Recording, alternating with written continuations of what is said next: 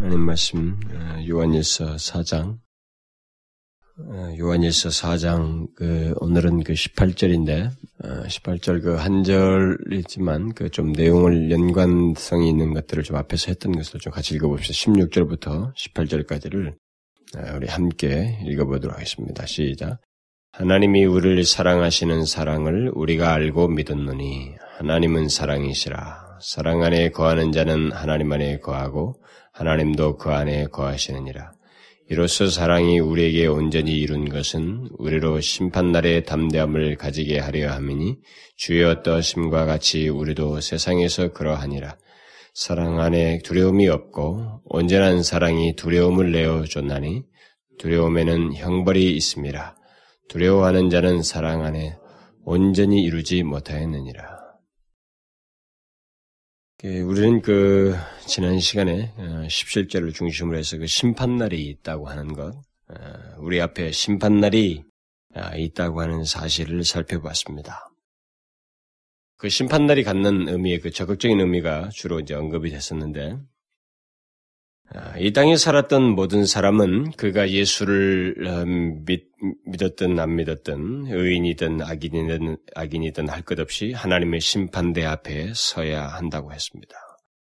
그리고 그때 어, 이 땅에서 그 선악간에 행한 모든 것들이 밝혀지게 되고 그것에 따라서 징벌과 보상이 있을 것이라고 그랬는데 요한은 바로 그 심판날에 있을 그 문제와 관련해서 그 심판날을 어, 우리의 그 현재의 사랑의 삶과 관련해서 설명을 하고 있습니다.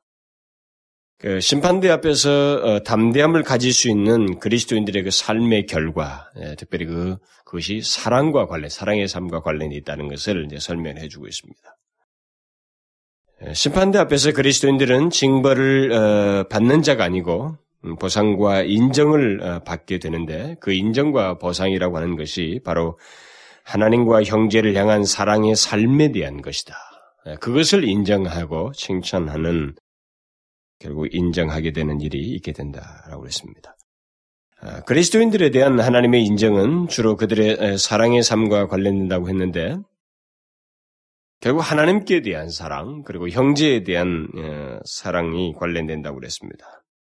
왜 요한이 그때 이 사랑이 주로 어, 하나님의 백성들에게 있어서 그 그리스도인들에게 있어서 그 사랑이 어, 하나님께서 그 심판대에서 다루어지는지 그것을 그리스도인들에게서 그 어, 주된 내용으로서 여기서 지금 언급하고 있는지 그 이유를 제가 지난 시간에 설명을 했는데 하나님이 어떤 분이신지를 우리가 알게 되면 이 답을 쉽게 얻을 수가 있습니다. 하나님은 의로우시고 거룩하시고 흠이 없으시고 그분 앞에서는 속일 수가 없고 오직 진실한 것만 드러나는 그 자리입니다.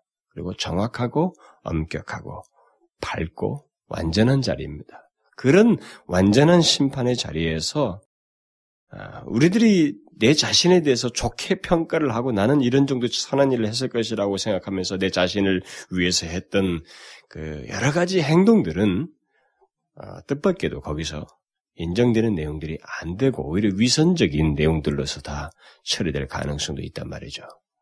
그래서 이 사도 요한은 심판대에서 심판날에 담대함을 갖게 하는 그 내용으로서 무엇을 얘기하냐면 바로 사랑을 얘기합니다. 왜? 이 사랑만큼 하나님의 그 거룩하신 하나님 앞에서 흠이 없으신 그 하나님 앞에 완전하신 하나님 앞에서 인정될 수 있는 가장 적절한 것이고 대표적인 것이 되기 때문에 그렇습니다. 사랑에서 출발된 그런 그 사랑에서 기인된 어떤 행동과 삶이라고 하는 것, 헌신이라든가 봉사라든가 이 모든 것만큼 진실한 것이 없다 이 말이죠. 그것이 아니라 어떤 의무감에서 했거나 어떤 외식적인 자리에서 외식적인 마음으로 습관에서 했거나 이런 것들은 아무리 그것이 그 많은 행동들을 했다 할지라도 주님 앞에서 그것이 인정되는 내용이 될 수가 없다라는 거죠. 바울은 선악간에 행한 모든 것이 드러난다고 그랬지만 그리스도인들에게 인정되는 내용으로서 사도 요한이 이 사랑을 얘기한 것은 바로 그런 속일 수 없는 하나님 그분 앞에서 가장 진실한 내용이 되는 바로 진실한 사랑에서 출발해서 사랑의 기인에서 어떤 어, 봉사를 하고 헌신하고 하나님을 섬기고 형제를 사랑했던 것 이런 관계들 이것이 가장 어, 대표적이고 핵심적인 내용이 되길 것이기 때문에 그렇다는 것입니다. 이것을 우리가 어, 굉장히 중요하게 염두에 두어야 됩니다. 우리는 우리 자신들에 대해서 나는 이런저런 일을 했기 때문에 이것이 하나님 앞에 인정될 것이다라고 생각하지만은 그 중심이 그 중심 동기에 아, 사랑, 하나님께 대한 사랑과 형제에 대한 사랑의 동기에서 한 것이 아니면 이것은 진실하지 않은 가능성이 많다는 것입니다. 진실하지 않은 가능성이 많아요. 그래서 요한은 바로 심판날에 그리스도인들의 인정을 얘기하면서 인정받는 데 있어서 그 내용으로서의 사랑과 연관지어서 얘기하고 있다.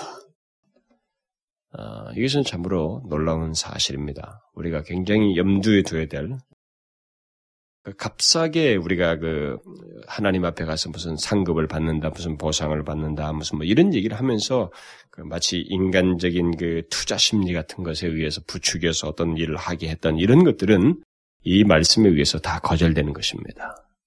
순수하게 진실, 하나님은 속일 수가 없거든요. 위선과 거짓과 어, 장사 심리와 도덕, 어, 자기의 인간적인 그 어, 이기적인 것 이런 중심에서 나, 온 행동들에 대해서 주님이 분별치 못할 일이 없다 이 말입니다. 그분은 그것을 다 분별하고도 남으실 남 거단 말이죠.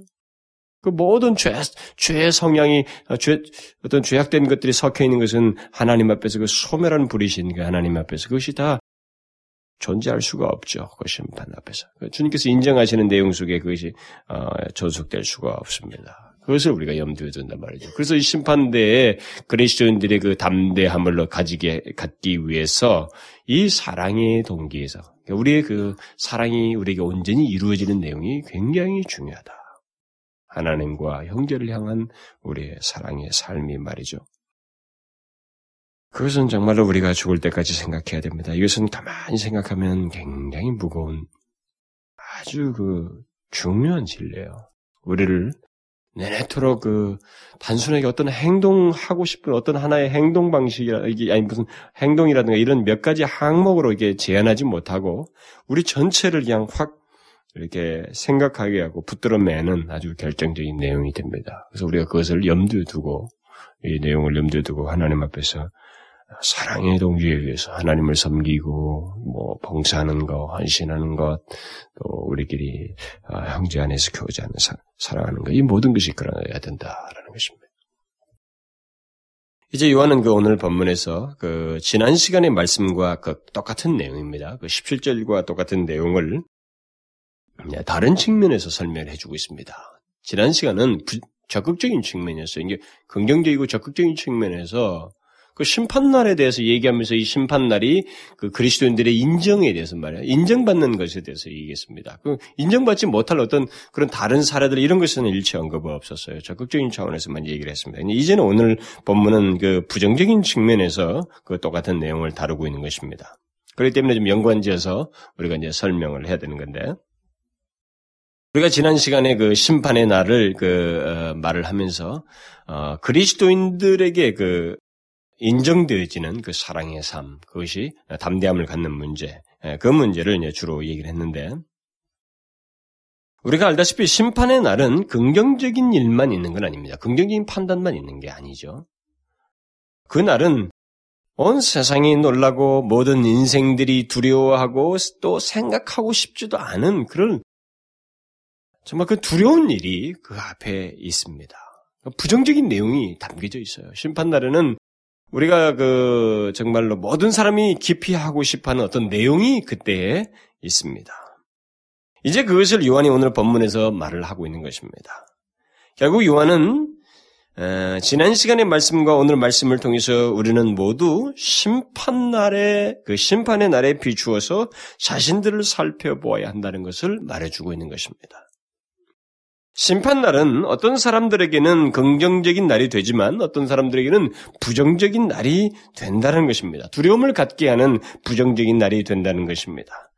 그런데 사람이 그 심판날에 담대함을 갖고 서는 것과 두려움을 가지고 서는 것은 그저 내용 없이 자기가 그냥 마음 먹어서 되는 게 아니고 이것은 이 땅에서의 삶과 직접적으로 관련되어 있다는 것입니다. 이 땅에 살면서 우리가 어떤 삶을 살았느냐에 따라서 심판 날에 그 담대함을 갖고 서는 것이고 반대로 또 두려움을 가지고 서게 된다라는 것입니다. 특별히 이 사도 요한은 여기서 사랑의 삶과 관련해서 말을 하고 있습니다.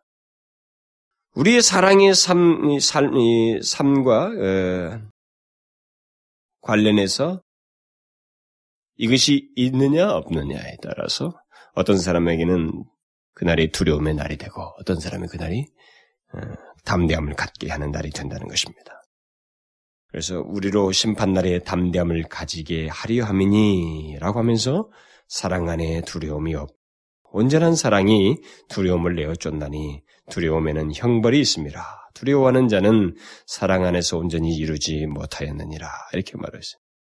그러면 여기 먼저 왜 사람들이 그 두려움을 갖게 되는지 그걸 먼저 어, 우리가 좀 설명할 필요가 있겠습니까? 있겠어요. 왜, 왜 사람들이 그 두려움을 가질까요? 모든 사람은 두려움을 가지고 있습니다. 모든 인간은 두려움을 가지고 있어요. 이 땅에 태어난 인간은, 자연인은 태어나면서부터 다 그들 속에 이 두려움의 그, 그 두려움을 가지고 있어요. 그것은 아담이 타락하자마자 그 죄로 인해서 두려움이 자신 안에 본성적으로 일어났던 것과 똑같은 원리입니다. 아담은 자신이 죄를 짓자 자신도 모르게 두려워하고 있었어요. 두려워하기 시작했습니다. 어, 뭐 수치심과 두려움을 가지고 두려워서 피하였습니다. 이렇게 말했다고요. 두려웠어요. 자기도 이게 왜 있는지 자기는 첫 경험이기 때문에 몰랐습니다. 이, 근데 바로 자기 안에서 생긴 것입니다. 이거. 그러니까 결국 이, 이 사람이 두려움이 생긴 것은 뭔가 자기 안에서 이게 뭐가 일어난 거죠. 어떤 뭐 어떤 반응이 있었던 것입니다. 그게 뭐예요? 죄를 지으면서 시작된 겁니다. 그러니까 두려움이라는 것은 이 죄에 대한 하나님의 심판을 의식해서 생기는 것입니다. 원래 두려움은 출발이 그거였어요. 죄로 인해서 생겨난 것입니다. 그래서 죄로 인해서 죄에 대한 심판을 내리시는 하나님을 두려워한 것입니다. 하나님과 그의 심판을 두려워한 거예요. 그 두려움의 출발은 바로 그것입니다. 근데 인간에게서 이게, 다 모두에게 있는 것입니다. 인간이, 인간에게는 바로 이 아담에게서 처음 출발했던 그 두려움이 다 있습니다. 그러니까 모든 인간은 두려움을 가지고 있는데 그 두려움은 사실상 그들이 분별하든 못하든 간에 심판에 대한 두려움입니다. 하나님과 심판에 대한 두려움이에요. 죄를 범한 모든 인간에게 본성적으로 생기는 것입니다. 설사 자신들이 무엇에 대한 두려움인지 분별하지 못한다 할지라도 그 두려움의 성격은 자신들이 지은 죄에 대한 그 죄로 인한 두려움이고 결국 그것이 판단받기 때문에 생겨나는 두려움입니다. 판단받는다는 거죠, 후에. 그것과 관련되어 있어요. 그러므로 죄인으로 태어나는 모든 인간, 그리고 나면서부터 실제로 죄를 지으면서 살아온 인간은 모두 그들 속에 두려움을 가지고 있습니다. 아직 그 성경적인 지식을 가지고 있지 않은 인간이랄지라도, 성경 지식이 없는 인간일지라도, 자신들이 그, 그 두려움을 정확히 헤아리지 못해서 그렇지, 자신도 알지 못하는 불편함, 곧 두려움으로 인한 불편함을 본성적으로 가지고 있습니다, 인간은. 그것은 죄를 지을 때 더더욱 증폭됩니다. 이게 그것이 있어서 죄를 지을 때 증폭돼요. 물론 인간은 그 두려움을 잠깐 잠깐 잊을 수 있습니다. 그러나 그 누구도 스스로 그 두려움으로부터 벗어나지 못합니다. 오늘 본문과 관련해서 설명을 하자면 하나님의 사랑을 알기 전까지는 인간은 두려움 가운데 있어요. 인간에게는 두려움이 있습니다. 본성적으로 깔려 있어요. 하나님의 사랑을 알고 그 사랑이 자신 안에서 역사되기 이전까지의 모든 인간은 심판에 대한 두려움을 가지고 있고 그 심판에 대한 두려움으로부터 자유할 수가 없습니다. 이것이 요한이 오늘 본문에서 말하고 있는 것입니다. 온전한 사랑, 온전한 사랑이 두려움을 내어 쫓나니 이것이 있기 전까지는 온전한 사랑이 있기 전까지는 두려움이 있는 것입니다. 두려움에는 형벌이 있고 두려워하는 자는 사랑 안에서 온전히 이루지 못하였느니라. 사랑 안에서 온전히 이루지 못한 자에게는 다 두려워하는 자예요. 그게 있어요.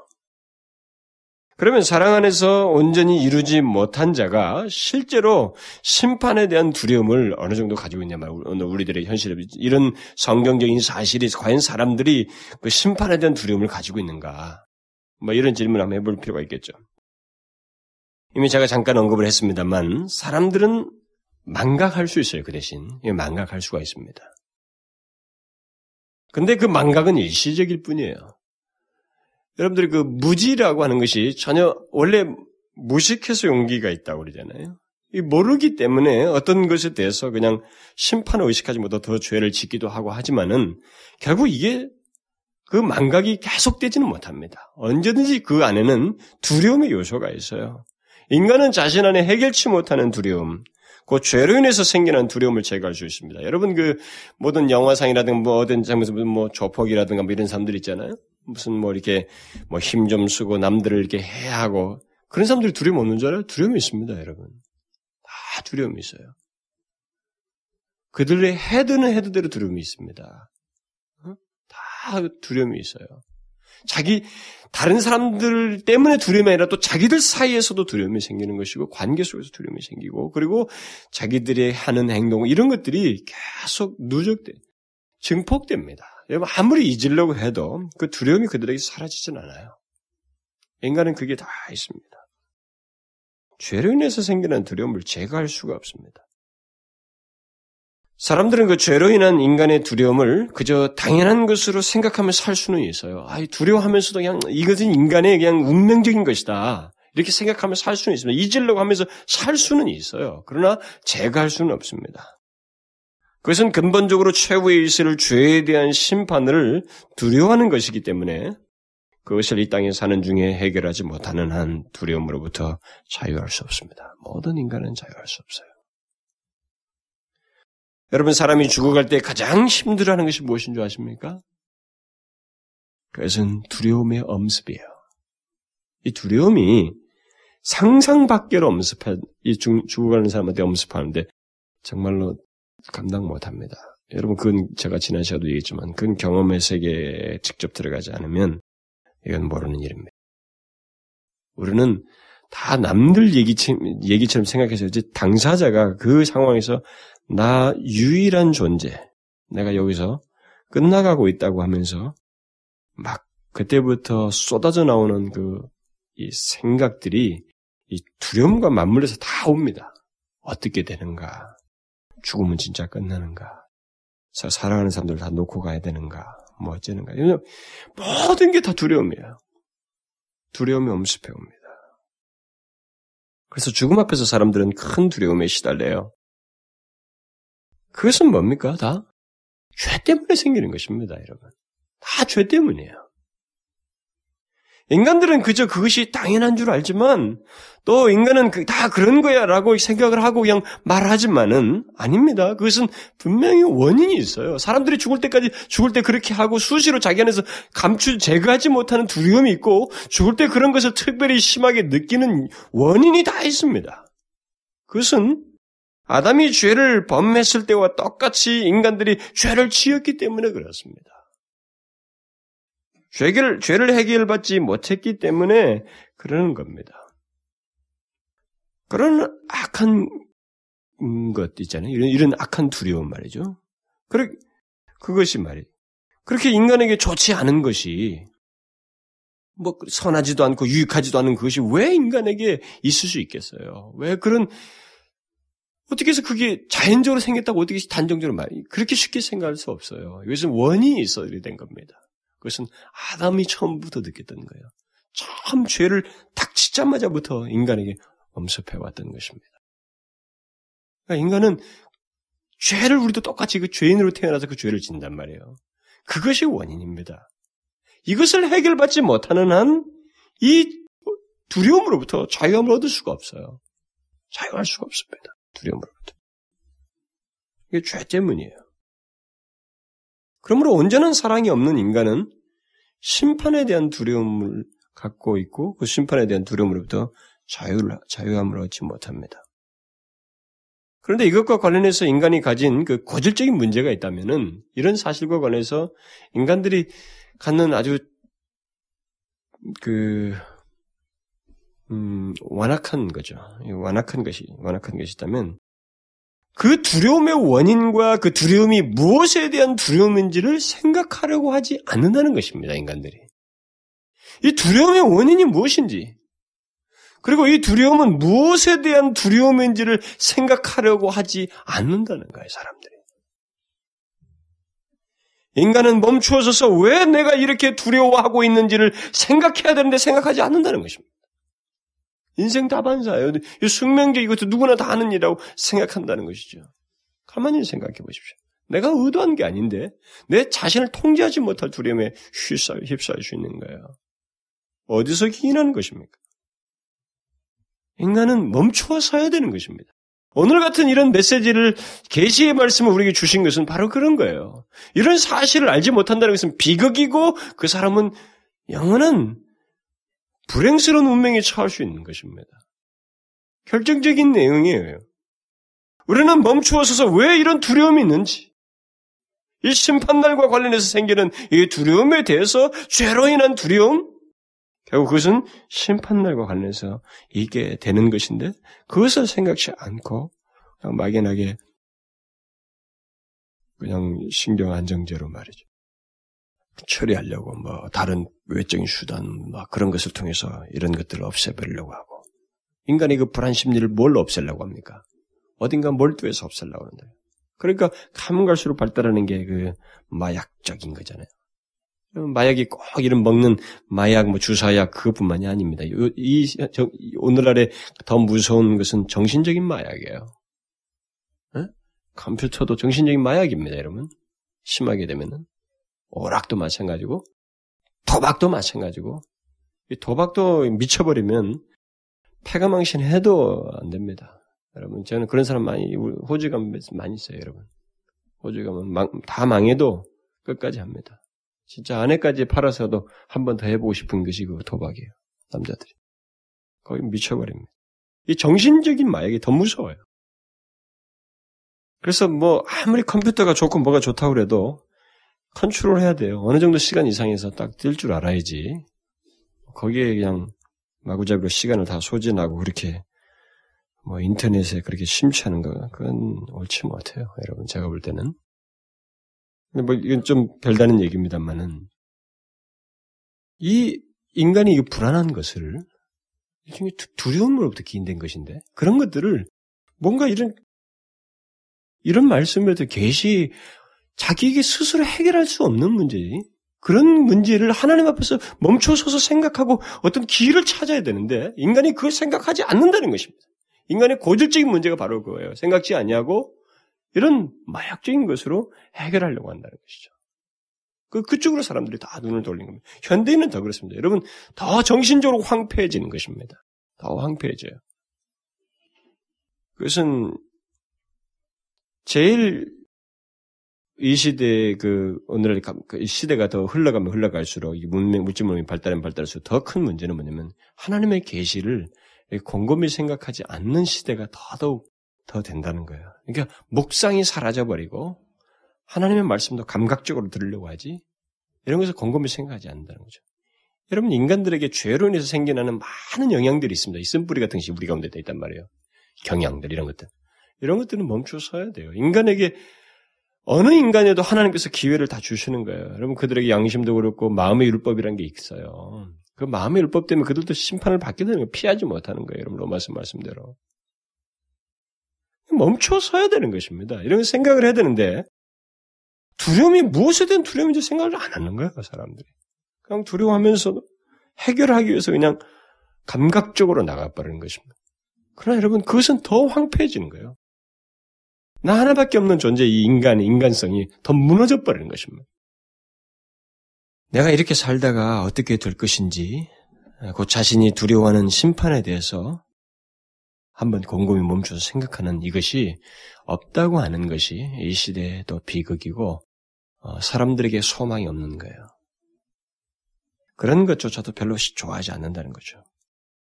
그래서 나는 오늘날 교회가 자꾸 감각적으로 바뀌는 거 있잖아요. 이렇게 하나님의 진리를 깊이 묵상하고 하나님께서 보통 이렇게 누구를 여호와께서 가라사대라고 할 때 누구에게 임하여 가라사대 때 그 사람의 이 인격적인 채널을 통해서 주께서 말씀하시잖아요. 이 채널을 무시하고 하나님 말씀을 자꾸 감각적으로 들으려고 하는 거 있잖아요. 또 예, 신앙생활 할 때도 교회 안에서도 보통 감각적으로 하려는 거 있잖아요.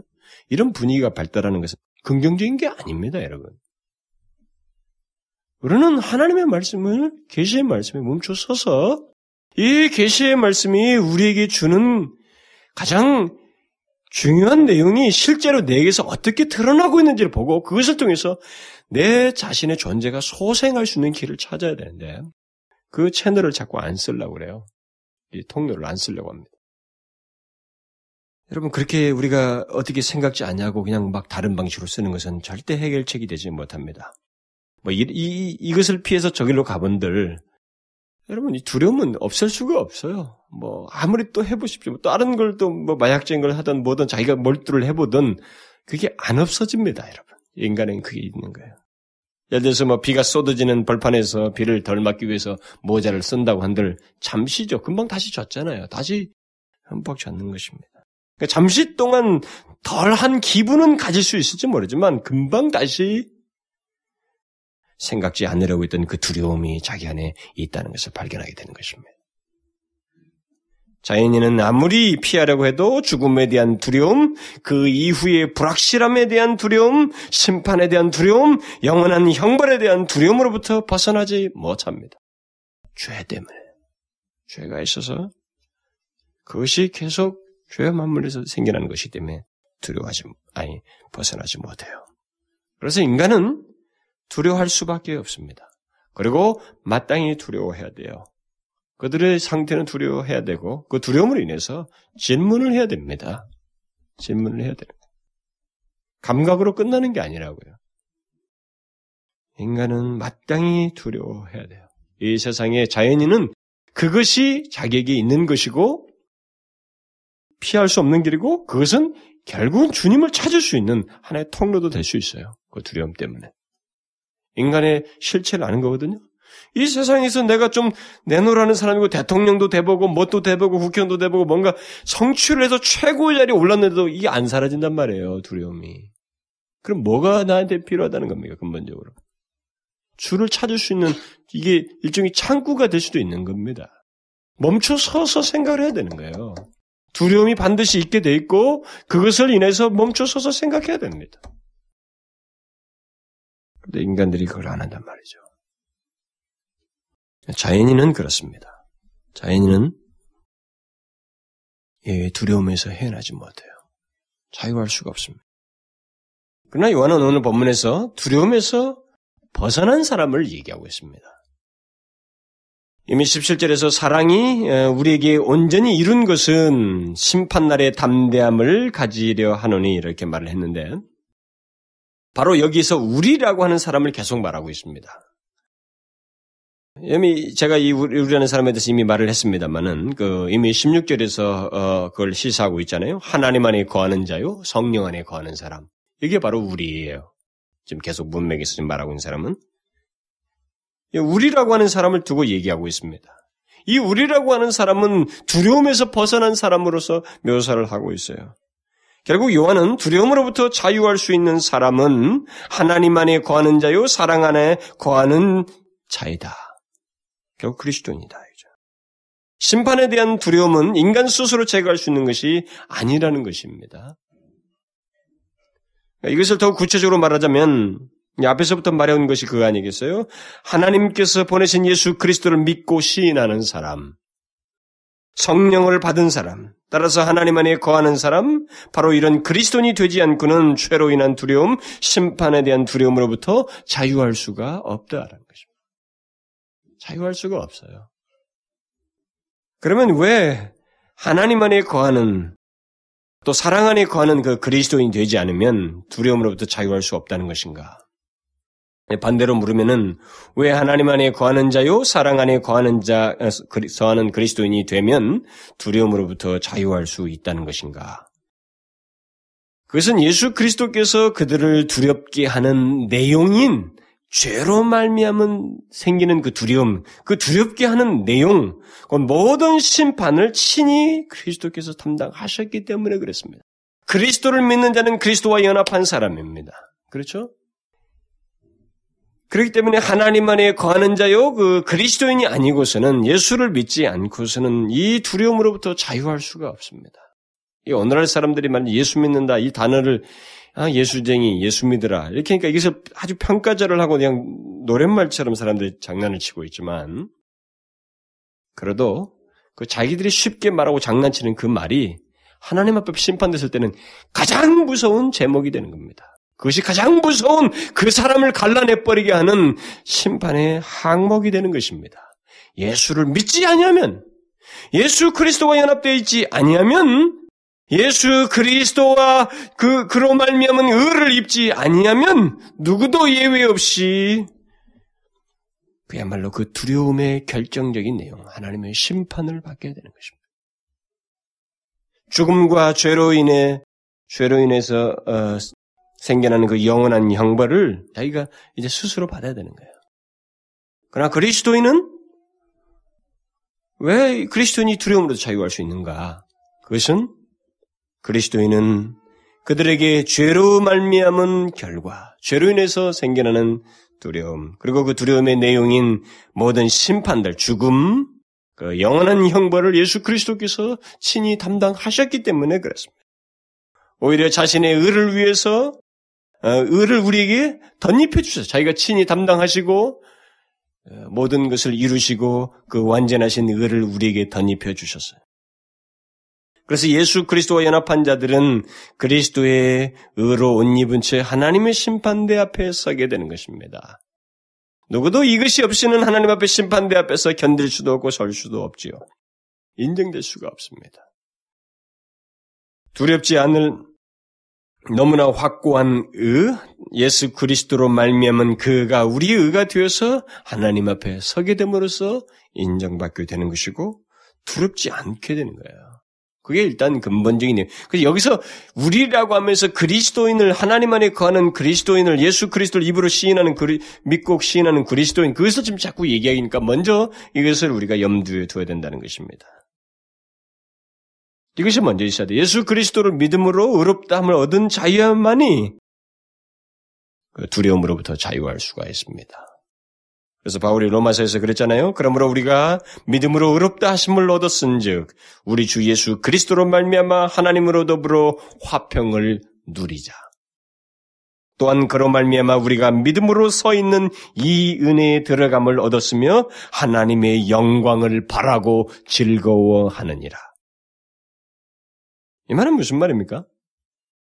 예수 그리스도를 믿음으로 의롭다함을 얻은 자들은 하나님으로 더불어 화평을 누릴 수 있게 되었다는 것이고 이것은 뭐 이랬다 저랬다 하는 게 아니에요. 그것이 근본적인 것입니다. 그 사람은 영원토록 하나님과 더불어 현재에서부터 화평을 누릴 수 있게 되었다는 것이고 따라서 그리스도인은 믿음으로 서 있는 이 은혜에 현재 들어가게 되었으며 하나님의 영광을 바라고 즐거워한다 이렇게 말했어요. 그러니까 의롭다함을 얻는 것이 없으면 없으면 우리에게 있어서 이 두려움으로부터 자유라는 게 없습니다. 자유할 수가 없어요. 또 빌립보 3장에서도 바울이 그러잖아요. 그 안에서 발견되려 함이니 아, 이 말은 하나님 앞에 설 때 예수 그리스도 안에서 발견되는 걸 말합니다. 그러면서 내가 가진 은은 율법에서 난 것이 아니 오직 그리스도를 믿음으로 말미암은 것이니 곧 믿음으로 하나님께로서 난 의라. 그는 예수 그리스도를 믿음으로 말미암은 그 곧 예수 그리스도의 의를 덧입은 채 하나님 앞에 서게 될 것을 말하고 있습니다. 그것이 없이는 우리가 하나님 심판대 앞에서 인정받을 수도 설 수가 없어요. 두려움을 제거하는 두려움을 갖지 않을 수 있는 견고한 기초는 바로 그것입니다. 심판에 대한 두려움은 그 두려움의 원인인 죄의 책임이 제거되어야만 합니다. 죄의 책임, 죄의 형벌. 그것이 없어야죠. 그리고 조금도 흠이 없어야 됩니다. 흠이 있는 자는 두려움을 가질 수밖에 없어요. 아까도 말한 것처럼 죄는 두려움을 갖습니다. 조금도 흠이 없어야만 가능합니다. 근데 바로 그 일을 예수 그리스도께서 그를 믿는 자들에게 허락하신 거예요. 예수 그리스도와 연합된 자들에게 그것이 허락된 것입니다. 그들이 하나님 앞에 그리스도인들이 하나님 앞에 서는 것은 죄의 책임, 죄의 형벌이 제거된 상태에서 조금 더 흠이 없는 상태에서 그리스도의 의를 덧입고 하나님 앞에 서는 것입니다. 그런 가운데서 인정받는 두려움에 두려워할 이유가 없는 완전한 조건을 가지고 서는 것입니다. 그래서 바울이 빌리보 3장에서 그걸 열망으로 말하는 거예요. 자기 열망으로. 감옥에 갇혀 있으면서 뭐 그냥 단순 칭의를 말하는 게 아니라 하나님의 의, 예수 그리스도로 말미암은 그 의로 자기가 하나님 앞에 서는 것. 그 안에서 발견되는 문제를 어, 열망으로 말을 하는 것입니다. 그러므로 예수 그리스도와 연합되어 있지 않으면 그의 죽으심이 나의 죽으심이 되고 그의 살으심이 나의 살으심이 되지 않는다면 그래서 예수 그리스도의 의가 덧입혀지지 않는다면 하나님 앞에 두려움 없이 설 수가 없습니다. 바로 이것 때문에 요한은 여기서 먼저 하나님 안에 있는 자, 예수 그리스도를 믿고 시인하는 그리스도인을 먼저 전제하고 있습니다. 이것이 그리스도인만 두려움으로부터 자유할 수가 있어요. 그런데 오늘 본문에서 요한은 그것을 전제하고 강조하고자 하는 다른 내용이 있습니다. 그 다음 얘기가 있어요. 다시 말하면 이 땅에서부터 두려움을 갖지 않고 사는 것을 얘기하고 있습니다. 이 땅에서부터 두려움을 갖지 않고 사는 것, 그리고 아, 하나님 앞에서도 그 심판대 앞에서도 그 두려움을 갖지 않을 수 있는 또 다른 실제적인 내용이 거기에 맞물려 있다는 것을 설명해 주고 있어요. 당연히 예수 그리스도의 의로 말미암아서 우리는 다른 공로에 의해서 거기서 인정받는 건 아니야. 거기서 우리가 무슨 어 자격을 갖는 것은 아닙니다. 그런데 사도 요한은 여기서 담대함을 얻는 문제, 두려움이 아니라 오히려 인정되고 담대함을 가질 수 있는 다른 내용을 얘기하고 있습니다. 그게 뭐예요? 사랑의 삶인 것입니다. 그리스도는 장차 심판대 앞에서 두려움을 갖지 않을 겁니다. 그러나 그때 두려움을 갖지 않을 그리스도인들은 이 땅에서부터 두려움을 갖지 않는 삶의 모습이 있다라는 것을 사도원이 여기서 말해주고 있습니다. 그게 뭐냐는 거예요. 이 땅에서 이 땅에서 두려움을 갖지 않을 뿐만 아니라 하나님의 심판대 앞에서 두려움을 갖지 않을 수 있는 삶이라는 게 무엇인가? 이미 예수 그리스도로 말미암아 연합되는 자로서 의를 의롭다 치감을 받은 자에게 있어서 무엇을 지금 여기 덧붙이고 있는 거예요? 무엇을 얘기하는 겁니까? 이것은 어, 지금 그에게 있어서 사랑의 삶이 이 사랑이 어, 자기 안에 의롭다 칭하심을 받은 자에게 분명히 있는 어떤 사랑이 자기에게서 내재돼서 드러나는 게 있다는. 그러니까 이것은 아주 재미있게 우리가 설명, 어, 아주 뭐 더 복잡하게 설명하면 뭐 오해의 소지도 살 수 있을지 모르지만 사도 요한의 여기 논지를 따르자면 어, 심판날에 있을 이 두려움과 담대한 문제를 얘기하면서 이렇게 어, 이 어, 사랑 문제를 얘기했을 때 이 사랑을 자격으로는 말하지 않고 있단 말이에요. 이 앞에서부터 계속 예수 그리스도 얘기를 쭉 꺼내고 있단 말이에요. 그것을 근거로 해서 우리가 설명을 하게 될 때 여기서 말하는 이 사랑은 의롭다 칭하심을 받은 자에게 반드시 있는 사랑이에요. 이 사랑은 행동이 이전에 그에게 이미 로마서 5장에서 말하잖아요. 부어지는 사랑입니다.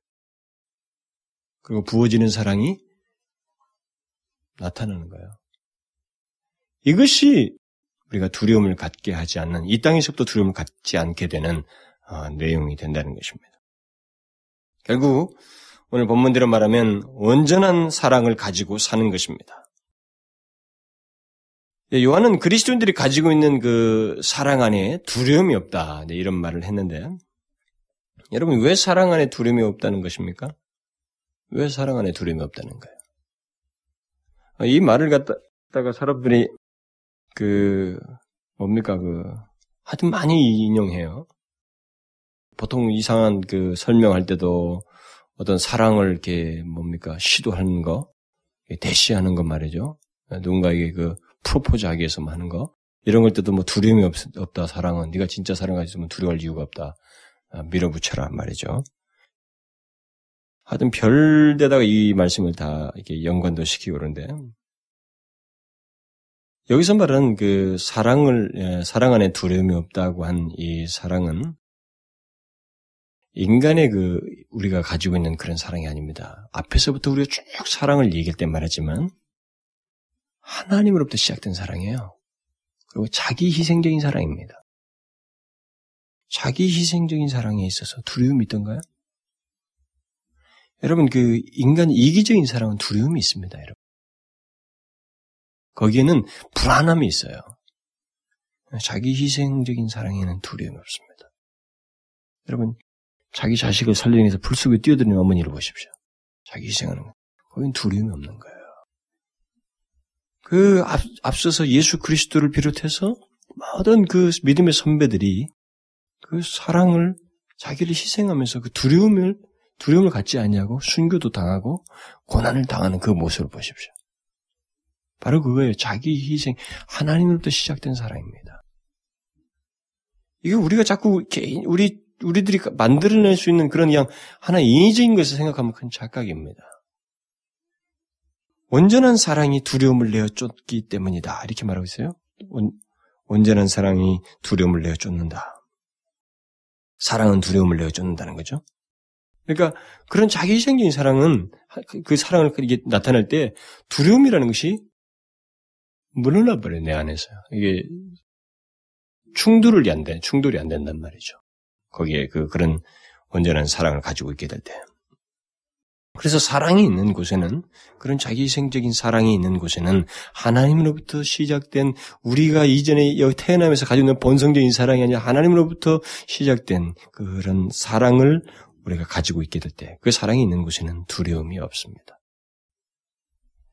자, 여러분 이 사도 요한의 이런 말씀은 이 시대하고 좀 거리가 멀 수도 있어요. 우리가 지금 흔히 알고 있는 이 사랑은 너무너무 왜곡돼서 그래서 우리가 지금까지 설교를 이 강의를 하면서 충분히 설명을 했습니다만 만약 이 사랑만 가지고 제가 성경이 말한 사랑이 무엇인지를 설명을 하려면 저는 반절 정도는 왜곡된 우리들의 사랑관을 다 이렇게 제거시키고 그 오해를 풀고, 풀고 부시는 일을 먼저 저는 해야 된다고 생각이 돼요. 오늘날 사람들의 이 사랑은 상상할 수 없는 자기 중심적이고 자기 주관적이고 감각적이고 상대적이고 그냥 사랑도 아니에요. 그런 것을 떡칠을 해가지고 그런 개념으로 사랑을 다 생각하고 있습니다. 성경과는 아무 상관이 없어요. 그러니까 그들이 말한 그 감각적인 그 사랑, 인간 자기들이 중심적으로 말하는 이 사랑에는 다분히 불안함이 있고 두려움이 있는 거예요. 두려움을 내어 쫓는 게 아닙니다. 사랑과 두려움은 서로 상반되는 것입니다. 어, 이런 질문을 할 수가 있겠죠. 어, 성경에 보면 두렵고 떨림으로, 어? 두렵고 떨림으로 이게 구원을 이루라. 어? 두려움과 경건함으로인가요? 그런 성의 구절이 있잖아요. 거룩, 두려움과 거룩함으로인가? 어, 그런 구절. 그러니까 그럴 때 어, 성경에 보면 두려움에 대해서 이게 좀 긍정적으로 말한 게 있지 않느냐 이렇게 말. 두려움은 두 가지요. 지난번에 청기도 모임 때도 누가 저한테 그 얘기를 했어요. 그 자기가 어떤 두려움인데 그게 성경에는 이 구절을 보면 내어 쫓는다고 그랬는데 그거 어떻게 이해를 해야 되느냐. 두려움은 두 가지가 있습니다. 성경에서 말하는 그 두려움은 긍정적인 무슨 말하는 것은 경외예요, 경외. 경외심이라고 그러잖아요. 아, 단어상으로는 뭐 fear라고 하는 그 똑같이 뭐 두려움이라고 번역하는 그 단어를 쓰기도 합니다만 그것은 경외심입니다, 여러분. 이 경외한다고 그럴 때이 경외심은 그 속에 존중과 존경과 사랑이 내포되어 있습니다. 그런 경외심을 말하는 거예요. 성경에서 말하는 것은 하나님께 대한 존경과 주님 하나님께 대한 어떤 사랑을 가지고 나오는 거예요, 여러분. 그런 것이 없는 경외심이면 그건 노예적인 것입니다. 그건 그래서 여기서 말하는 내어쫓을 두려움은 노예적인 두려움이에요. 종속적인 두려움입니다. 이게 억지로 이끌려가는 것입니다.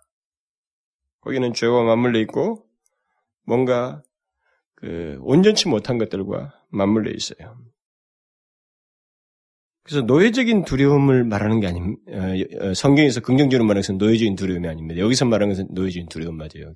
말하는 거예요. 기쁨이나 자유함 같은 것이 전혀 없는 그 비굴한 두려움 이잖아요. 그런 거입니다. 그러므로 본문에서 사랑 안에 두려움이 없다는 말은 그런 노예적인 두려움이 없다는 것입니다. 사랑 안에는 그런 게 없어요. 자기를 희생하는데 오히려 두려움이 온데간데없고 거기에 대해서 두려움 없이 일을 행하는 겁니다. 그래서 지금까지 교회사가 그 상상할 수 없는 역사를 이루었던 것은 그 인간, 인간이 우리의 생각을 넘어서는 그런 고문과 그 고난 속에서 순교를 당하면서도 그, 그들이 순교를 당했던 것은 바로 이거예요. 하나님께 대한 사랑. 응? 형제에 대한 사랑. 두려움을 내어 쫓는 그런 자기 희생적인 하나님으로부터 시작된 이전에 자기가 본성 속에서 가져보지 못했던 하나님도 기인된 사랑을 가지고 나타내는 것입니다. 그래서 그리스도인들은 그런 두리, 어, 그런 어, 노예적인 두려움을 이 땅에서부터 갖지 않는다는 거죠. 왜냐하면 하나님의 사랑을 알기 때문에 그리스도인들 안에 온전한 사랑이 있기 때문에 그, 그 온전한 사랑이 있어서 두려움을 내어줬기 때문에 아, 그리스도인들은 그런 노예적인 두려움을 갖지 않는다는 것입니다. 그러므로 만일 두려워하는 자가 있다면, 만일 두려워하는 자가 있다면, 그는 분명 오늘 본문에서 사도 요한이 말한 것처럼 사랑 안에 온전히 이루지 못하기 때문일 것입니다. 만일 누가 두려워하고 있다면 그는 분명 사랑 안에서 온전히 이루지 못하였기 때문에요. 다시 말하면 온전한 사랑을 가지고 있지 않기 때문에 그렇습니다. 사도 요한이 이 두려움의 문제를 사랑의 문, 사랑과 관련해서 설명해서 우리는 잘 생각, 이 경험적으로 여러분들이 어느 정도 납득이 가는지 모르지만 한번 우리가 잘 생각해 보시면 알아요. 하나님의 사랑이 내게 주어진 것을 분명히 알고 그것에 대한 감격을 가지고 그 사랑이 나를 통해서 흘러가고 있는 것이 분명하다고 한다면 우리에게 있어서 그 사랑이 온전히 이루어지고 있다면 하나님의 심판에 대한 두려움, 죄로 인한 두려움이 우리 안에 싹 트지 않습니다. 그러면 여기 온전한 사랑이라는 게 뭐겠어요? 제가 조금 전에도 설명을 했습니다만 이 땅에서부터 심판에 대한 두려움을 갖지 않는 사랑, 그 온전한 사랑이 무엇이겠는가? 이미 12절에서도 말하고 또 17절 상반절에서도 말했고 제가 조금 전에 살짝 언급을 했습니다만 하나님으로부터 시작하여서 우리 자신의 삶 속에서 나타나는 사랑이에요. 이미 12절에부터 말했잖아요. 하나, 7절 이하에서부터는 하나님으로부터 시작되는 사랑을 우리에게 얘기했습니다. 근데 그 사랑이 어디에, 어디에서 온전케 되는가? 우리들의 나를 통해서 이제 나타나는 가운데서 온전케 된다. 뭐, 더 한다는 의미가 아니라, 거기서 사랑을 구체적으로 이렇게 표현하는 것. 거기까지 하나님께 계획을 가지고 계신다. 네, 그런 맥락에서 설명한다고 그랬어요. 그러니까 여기서 말하는 온전한 사랑은 하나님으로부터 시작하여서 그 사랑이 우리 자신 안에서 삶 속에서 구체적으로 드러나는 것, 형제를 통해서 나타나고 하나님을 향해서 이제 나, 나라고 하는 울림판을 통해서 나타나는 것. 이게 지금 온전한 사랑이에요. 그래서 하나님과 형제를 향한 사랑이 우리 안에서 성숙되게 나타나는 것, 그것을 지금 여기서 온전한 사랑이라고 말하고 있습니다. 바로 그런 사랑을 가진 그리스도인은 이 땅에서부터 심판을 두려워할 이유가 없다는 것입니다. 그는 두려워하지 않습니다. 우리가 많은 선배들을 가지고 있기 때문에 그들을 통해서 좋은 예를 찾을 수 있어요. 두려워하지 않습니다. 만일 두려워한다면 심판에 대한 두려움, 죄로 인한 어떤 두려움을 가지고 있다면 그 사람 그 사람은 그 사랑 안에서 온전히 이루지 못하는 그런 모습이 있을 거예요. 그래서 만일 누가 심판을 두려워한다면 죄로 인한 두려움을 가지고 있다면 그는 하나님께 대한 사랑뿐만 아니라 형제에 대한 사랑을 점검해야 돼요. 단순하게 우리들은 죄를 것이다 이렇게 추상적으로 생각하는 것에 우리 익숙해 있습니다만 사도 요한은 여기서 구체적으로 제시하고 있습니다. 그것은 형제에 대한 사랑과 관련돼요. 하나님께 대한 사랑, 이 사랑에서 문제가 있다는 거죠. 결국 우리는 두 가지로 요약할 수가 있습니다. 만일 심판을 두려워하고 있다면 그것은 하나님의 사랑을 알지 못하고 또 하나님에게 또 형제에게 그 사랑을 나타내고 있지 않다는 거예요. 온전한 사랑이 자기 안에서 드러나고 있지 않다는 것입니다. 두려움으로부터 자유할 수 있는 사람은 그리스도인인데 그 그리스도인의 특징을 사도 요한은 여기서 명확하게 아, 얘기를 하고 있단 말이죠. 하나님께서 아들을 보내셔서 그로 말미암아 의롭게 된 사람이요 또 온전한 사랑을 가지고 있는 사람이다. 이렇게 말하고 있어요. 곧 하나님과 형제를 향한 사랑을 자신 안에서 온전히 이루고 있는 그리스도인만이 두려움으로부터 자유할 수 있다. 이것은 우리가 한번 실천적으로 적용하고 살펴볼 필요가 있습니다. 여러분들이 이 말씀이 얼마나 우리 가운데서 그게 사실인지를 한번 자신에게 비춰서 적용적으로 한번 생각해 볼 필요가 있어요. 결국 요한은 이 계속 설명하는 중에 그리스도인이란 누구인가를 다시 여기서 구절에서 설명해 주고 있는 겁니다. 그리스도인이란 하나님의 사랑을 입은 자로서 독생자 예수 그리스도에서 구속 구속함을 얻은 자로서 또 그런 말미암아 그 의롭게 된 자로서 하나님과 형제를 사랑하는 자이다. 이런 조건을 가지고 있는 자가 그리스도입니다. 그러니까 의롭게 된 것만이 전부가 아니라는 거예요. 응? 심판날의 두려움 대신에 담대함을 가지고 있는 그 사람이 담대함을 가지고 현재부터 가지고 있는 그 사람이 그리스도인이다 이렇게 말하고 있어요. 그러니까 오늘 구절에서 하반절에서 말한 것처럼 두려워하고 있는 자, 사랑을 온전히 이루지 못하여서 두려워하는 자는 언제나 그리스도인의 모습이 아닌 것입니다. 그러니까 그리스도인이란 누구이냐?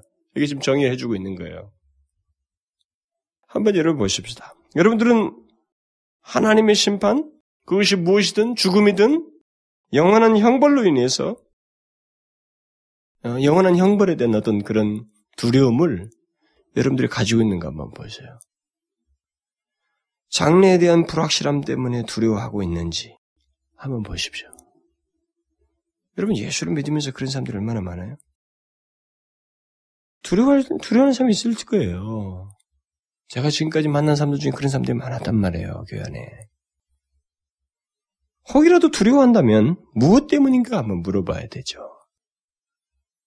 왜 내 죽음과 내 이제 죽고 나서 있게 될 어떤 불확실함들, 막 이런 것들을 생각하면서 두려워하고, 또 있게 될 죄로 죄에 대한 어떤 있게 될 그 심판들 이런 것들을 생각하면서 왜 두려워하는가?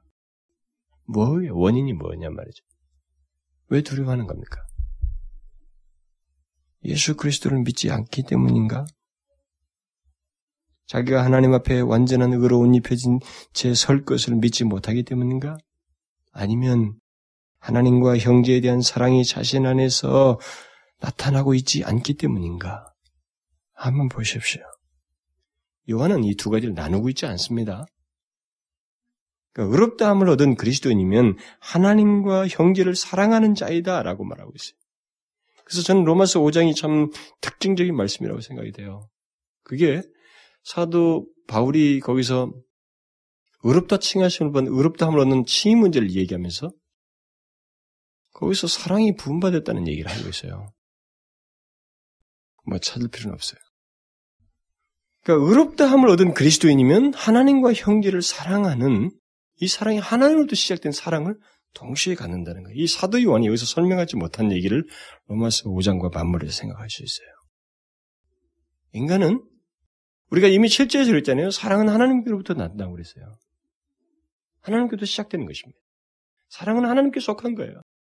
우리 인간은 이미 그런 걸 알지 못합니다. 그로부터 시작된 거예요. 근데 의롭다 칭하심을 받는 자에게 그것이 있게 되는 것입니다. 그러니까 이것은 우리가 흔히 말하는 그 율법 폐결론자들에게 큰 반박이 되는 중요한 내용이에요.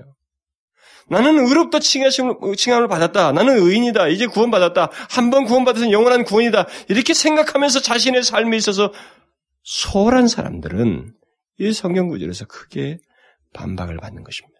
아니라는 거죠. 그에게 있어서는 하나님과 형제를 향한 사랑의 삶이 있다는 거예요. 그 부음받은 사랑이 드러난다는 거죠. 하나님부터 시작된 사랑이 그에서 드러난다는 거죠.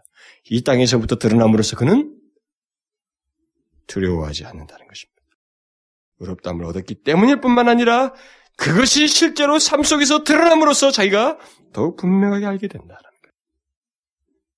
이것을 우리가 아, 견주어서 같이 생각을 해야 됩니다. 분리하지 않습니다. 분리되지 않아요. 의롭다움을 받은 자에게 사랑이 없고 다른 것을 따로 나누어서 설교하고 있는 게 아닙니다. 이것은 같이 있는 거예요. 하나님의 사랑을 입은 그리스도인, 곧 의롭다움을 얻은 그리스도인은 사랑이 자기에게 온전케 되는 사람이고 그 사람은 따라서 심판에 대한 두려움이 있을 수가 없다는 것입니다. 그러면 여러분도 그런가요? 우리도 그렇습니까? 우리 모두가? 그리스도인으로서 하나님과 형제를 사랑하고 사랑함으로써 내 안에 어떤 심판에 대한 두려움 이런 것들이 실제로 내가 없느냐는 거예요. 우리들의 현실을 보게 되면 예수를 믿는다고 하지만 사랑 안에 온전히 사랑 안에서 온전히 이루지 못함으로써 두려워하면서 예수를 믿는 사람들이 상당히 많아요. 그러니까 뭔가 열심히도 하고 이게 교회에서 이렇게 많은 세월을 보냈는데도 굉장히 두려워요.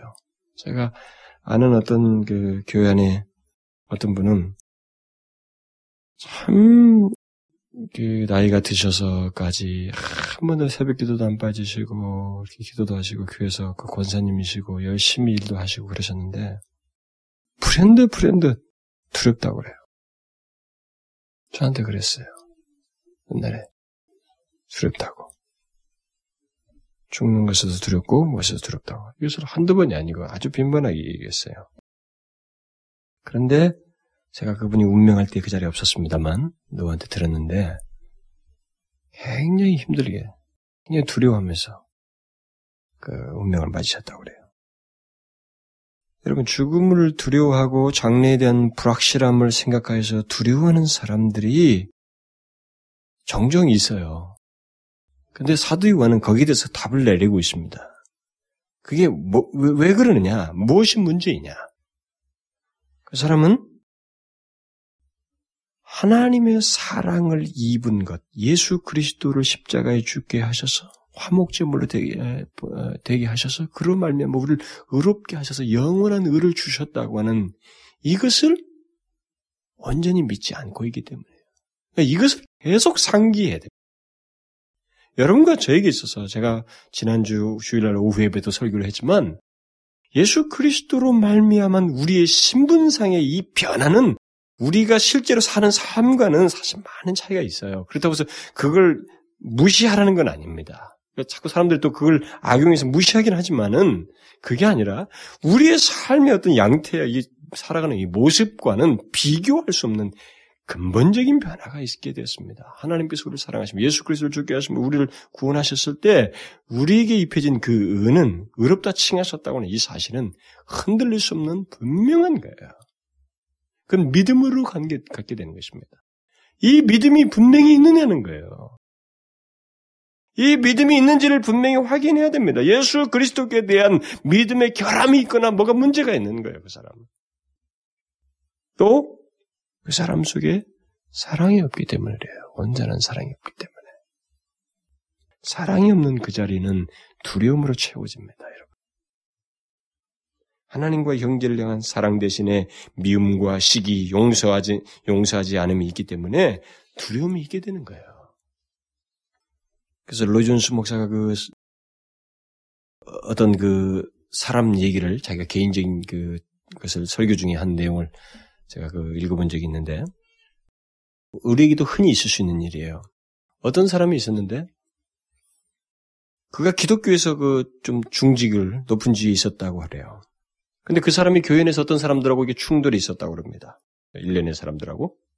다툼이 있었는데, 그러다가 이 사람은 교회를 떠나서 이제 어, 어, 다른 지방에서 이제 거기서 신앙생활을 하고 이러겠다는 거죠. 그러다가 이제 병환이 돼서 뭐 이제 곧 운명할 것이라고 하는 이런 소문을 듣고 이 옛날 그 사람과 충돌했던 이 사람들이 그래도 우리가 가서 안부도 묻고 위로도 하고 또 옛날에 그런 거 있었지만 우리도 잘못한 게 있으니까 가서 이렇게 한번 보자고 그래서 뜻을 같이 해서 갔다는 거죠. 가는데 가서, 가서 이제 갔는데 그 아내가 그 사람들 보고 어 2층에 그 침상에 누워 있는 자기 남편에게 가서 이런 사람 이들이 왔다고. 그런데 그 사람이 그들을 보지 않으려고 했다는 것입니다. 그래서 그 사건을 말하고 나서 로존스가 이렇게 말했어요. 나라면 그렇게 할 수 없었을 것입니다. 악수를 청하고서 내게 오는 자를 용서하지 않고서 어떻게 내가 영원 가운데 하나님을 뵐 수 있겠으며 나의 영원한 운명을 어떻게 맞이하겠습니까? 이건 굉장히 중요합니다, 여러분.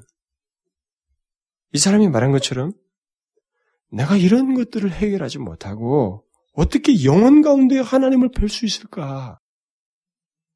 하나님의 심판대 앞에서 이것이 중요한 문제가 다뤄지는데 거기서 이것 때문에 어떤 사람은 담대함을 하고 어떤 사람은 두려움을 갖는데 그것을 생각지 않냐고 나의 영원한 운명과 맞물린 이 사건 이런 내용들을 어떻게 소홀히 할 수 있겠는가? 아니라는 거예요. 이 사람은 자기가 두려움 가운데 있다는 것을 말해주고 있는 것입니다. 사랑 안에서 온전히 이루지 못함으로써 못하고 있음으로 두려워하고 있는 사람이에요. 그리스도인은 우리가 서로 사랑함으로써 아니 온전한 사랑을 가짐으로써 두려움을 갖지 않고 현재부터 사는 사람입니다. 이게 요한이 오늘 본문에서 내린 그리스도인에 대한 정의예요. 이 정의를 우리에게 한번 적용해 보십시오. 온전한 사랑을 가지고 있는가? 그것으로 두려움을 가지고 갖지 않고 살고 있는가? 이것을 한번 물어보라는 거죠. 여러분 완벽하지 않을 수 있어요. 그리스도인들도 일시적으로 사단의 괴계에 의해서 예, 일시적인 그 두려움 같은 거 있잖아요. 그거 가질 수 있습니다. 그러나 지배되지가 않아요. 그것을 무너지지가 않습니다. 너무 견고한 것이 있기 때문에 무너지진 않아요. 그런데 일시적인 게 아니고 이게 그 상습적이고 말이죠. 하나님을 섬기는 데까지 이렇게 소극적이 되고 또 신앙적인 태도마저 하나님을 사랑하고 형제를 사랑하는 데까지 소극적이면서 자꾸 두려워하는 거 있잖아요. 그것은 그 사람이 사랑 안에서 온전치 못하기 때문이에요. 그것은 간단한 게 아닙니다, 여러분.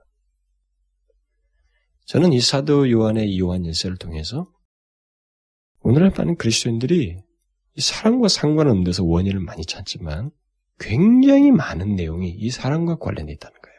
그리스도인들의 결함, 영적인 충만, 영적으로 충만치 못하는 것, 그리고 그가 그리스도인의 삶 속에서라든가 이런 모든 많은 결함이 생기는 것, 이 모든 것 중에 상당히 중요한 비중이 바로 이 사랑의 삶과 관련이 있다는 거예요. 특별히 형제에 대한 사랑. 여기서 결함이 생기면 모든 게 구멍이 납니다. 아, 저는 너무나도 안타깝게 제가 괜찮게 생각하고 아끼고 신앙도 좋아 보이고 아주 신실해 보이는 젊은 어떤 사람이 아, 누구를 인정하지 않더라고요. 아무리 내가 이 겉면을 이렇게 운을 띄어도 그렇지 않다는 걸 말해도 이미 누적된 어떤 것을 해결할 수 없다고 스스로 단정 짓더라고요. 그 단정 짓고 놔둬버리면 어떻게 되겠어요? 이건 엄청난 일입니다, 여러분. 우리가 하나님의 심판대 앞에서 다 판단받게 되는데 이 사랑과 관련해서 1차적으로 판단받는다는 사실을 잊지 말아야 됩니다. 이것은 해결돼야 돼요. 해결돼야 돼. 그리고 우리가 연약해서 누구하고 다투고 조금 충돌, 사랑 문제까지 갈 필요 없어요. 그것 때문에 사랑치 못할 이유까지 가면 안 되는 거야. 오히려 충돌이 있고 싸울 수 있어요. 누구든지 더 친해지면 친해질수록 싸우는 겁니다, 여러분. 서로 몰랐을 때는 안 싸웁니다, 인간은. 서로 많은 시간을 보내고 많이 친해지면 그때부터 싸우는 거예요. 그래서 부부가 제일 많이 싸우는 거예요. 서로 다 아니까. 중요한 것은 그때 싸웠을 때에도 이 싸운 것 때문에 오히려 더 사랑할 수 있는 기폭제가 돼야 돼요. 사실. 싸운 것 때문에 다툰 것 때문에 그들을 원수가 맺게 되고 대화치 못하고 응어를 남겨두고 그걸 고백치 못하고 이렇게 운명하게 된다면 하나님 앞에서 이게 영원 가운데 하나님을 뵐 수 있겠는가? 지금까지 우리 내용 소개된 모든 내용 에서 사도 요한은 너무나도 분명하게 사랑을 절대적으로 그리스도인의 특징으로 말하고 있습니다. 사랑치 않은 사람은 그리스도인도 아니라고 말하고 있어요. 그것도 자기 생긴 사랑을 알지 못하고 있다면 그는 하나님의 사랑을 알지 못하는 사람이고 받지도 않은 사람이며 그리스도인이 아니라고 말하고 있습니다. 결정적이다는 거예요. 그러니까 그런 걸 알지 못하면서 예수를 믿고 교회를 다닌다고 생각해 보십시오. 참 엄청난 일이잖아요. 그리스도인이 아닌 것입니다, 진짜로. 우리는 이 사랑과 관련해서 생각해 봐야 돼요, 사람을. 단순하게 이례적인 게 아니라, 진실로 하나님의 사랑. 나를 희생하면서 상대를 바라보고, 상대를 향하고, 하나님을 향하는. 뭐 하나님도 마찬가지, 하나님께 향해서도 마찬가지예요. 하나님께도 우리가 순수하고 진실해야 되는 것입니다. 하나님도 무슨 뭐 계약적인 관계처럼 이렇게 할 수가 없어요. 하나님이 그 사랑을 알게 하셨고 그 사랑을 우리가 받아서 그 사랑을 나타내고 있는 것입니다. 이것이 우리 가운데 나타나고 있지 않다면은 그것이 없다면 그리스도인이 아니라는 거죠. 누가 이런 정의를 내리겠어요? 그리스도인이 아닌 사람은 좀 생활이 뭐 어떻거나 교회 안 나오고 뭐지 이런 사람이 그리스도 아니야. 이렇게 정의 내릴 거 아닙니까? 오늘날 보편적으로. 그건 너무 추상적이에요 여러분. 그리고 비실제적입니다. 진짜 실제적이고 중심적인 내용은 그 사람이 하나님과 형제를 향해서 사랑하고 있는가 이거예요 사랑이 없으면 그 사람은 아무리 교회에 열심히 다녀도 참 크리스천이 아닐 수 있다는 거예요 그게 요한의 강력한 논지입니다 이 요한 1서에서 얼마나 이것을 강력하게 말하는지 몰라요. 그러므로 우리 자신들에게서 봐야 돼요. 요한은 심판날까지 연관시키고 있습니다. 이 땅에서의 삶, 그리고 심판날에서의 담대함을 얻는 문제, 그리고 여기서부터 그것을 담대함을 갖는 문제, 심판날에서의 두려움, 여기서부터 두려움을 갖지 않고, 아, 가지 않을 수 있는 모든 내용을 사랑과 연관시켜서 얘기했어요. 하나님도 시작된 것이 마지막 심판까지 연관시키고 있습니다. 근데 이 모든 스토리의 모든 내용이 뭐예요? 사랑과 관련했어요. 너무너무 놀랍습니다. 제가. 그래서 여러분, 우리가 이 부분을 내 중심적으로 생각하거나 인간적인 생각, 사랑, 이런 것 말고 충분하게 성경적으로 여기서 제시하는 아주 사도 요한의 이 진실한 사랑에 대한 이해를 따라서 우리 자신에 비추고 이런 부분에 대한 부족을 통해서 하나님 앞에 서야 되고 특별히 우리 가운데 두려움을 내어 쫓는 이 사랑이 있는지를 봐야 됩니다. 기도합시다. 하나님 아버지, 저희들을 사랑하여 주셔서 특별히 독생자 예수 그리스도를 이 땅에 보내셔서 십자가에 죽게 하심으로 화목 제물로 삼으심으로 저희들을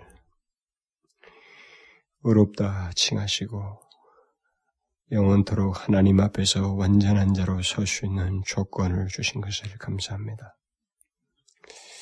그러나 그 의롭다함을 얻은 그리스도인들은 하나님 안에 거하는 하나님 안에 있는 자요 또 사랑 안에 거하는 그 그리스도인은 이 땅에서부터 하나님과 형제를 향한 사랑을 가짐으로 사랑 안에서 자신의 온전히 이름으로써 두려움을 갖지 아니하고 이미 이 땅에서부터 담대함을 가질 수 있다고 그랬습니다. 오 아버지, 실제로 이와 같은 내용이 우리 가운데 있는 줄 믿습니다. 하나님 이런 부족, 부족한 것들을 이 말씀을 통해서 우리가 살피고 하나님 더욱 겸비하며 주의 은혜를 더욱 구하고 하나님의 사랑을 온전히 이루는 삶을 살 수 있도록 도와주옵소서. 주님 앞에 풀려갈 때까지 그 일을 우리가 잘 감당케 하여 주옵소서. 오 하나님 여러 가지 이 심판과 관련된 두려움들이 우리 가운데 하나님의 잠시도 우리를 억제할 수 없사오매 하나님의 우리가 이 사랑 안에 거함으로써 두려워하지 아니하고 이 세상을 사는 저희들 되게 하여 주옵소서. 예수 그리스도의 이름으로 기도하옵나이다. 아멘.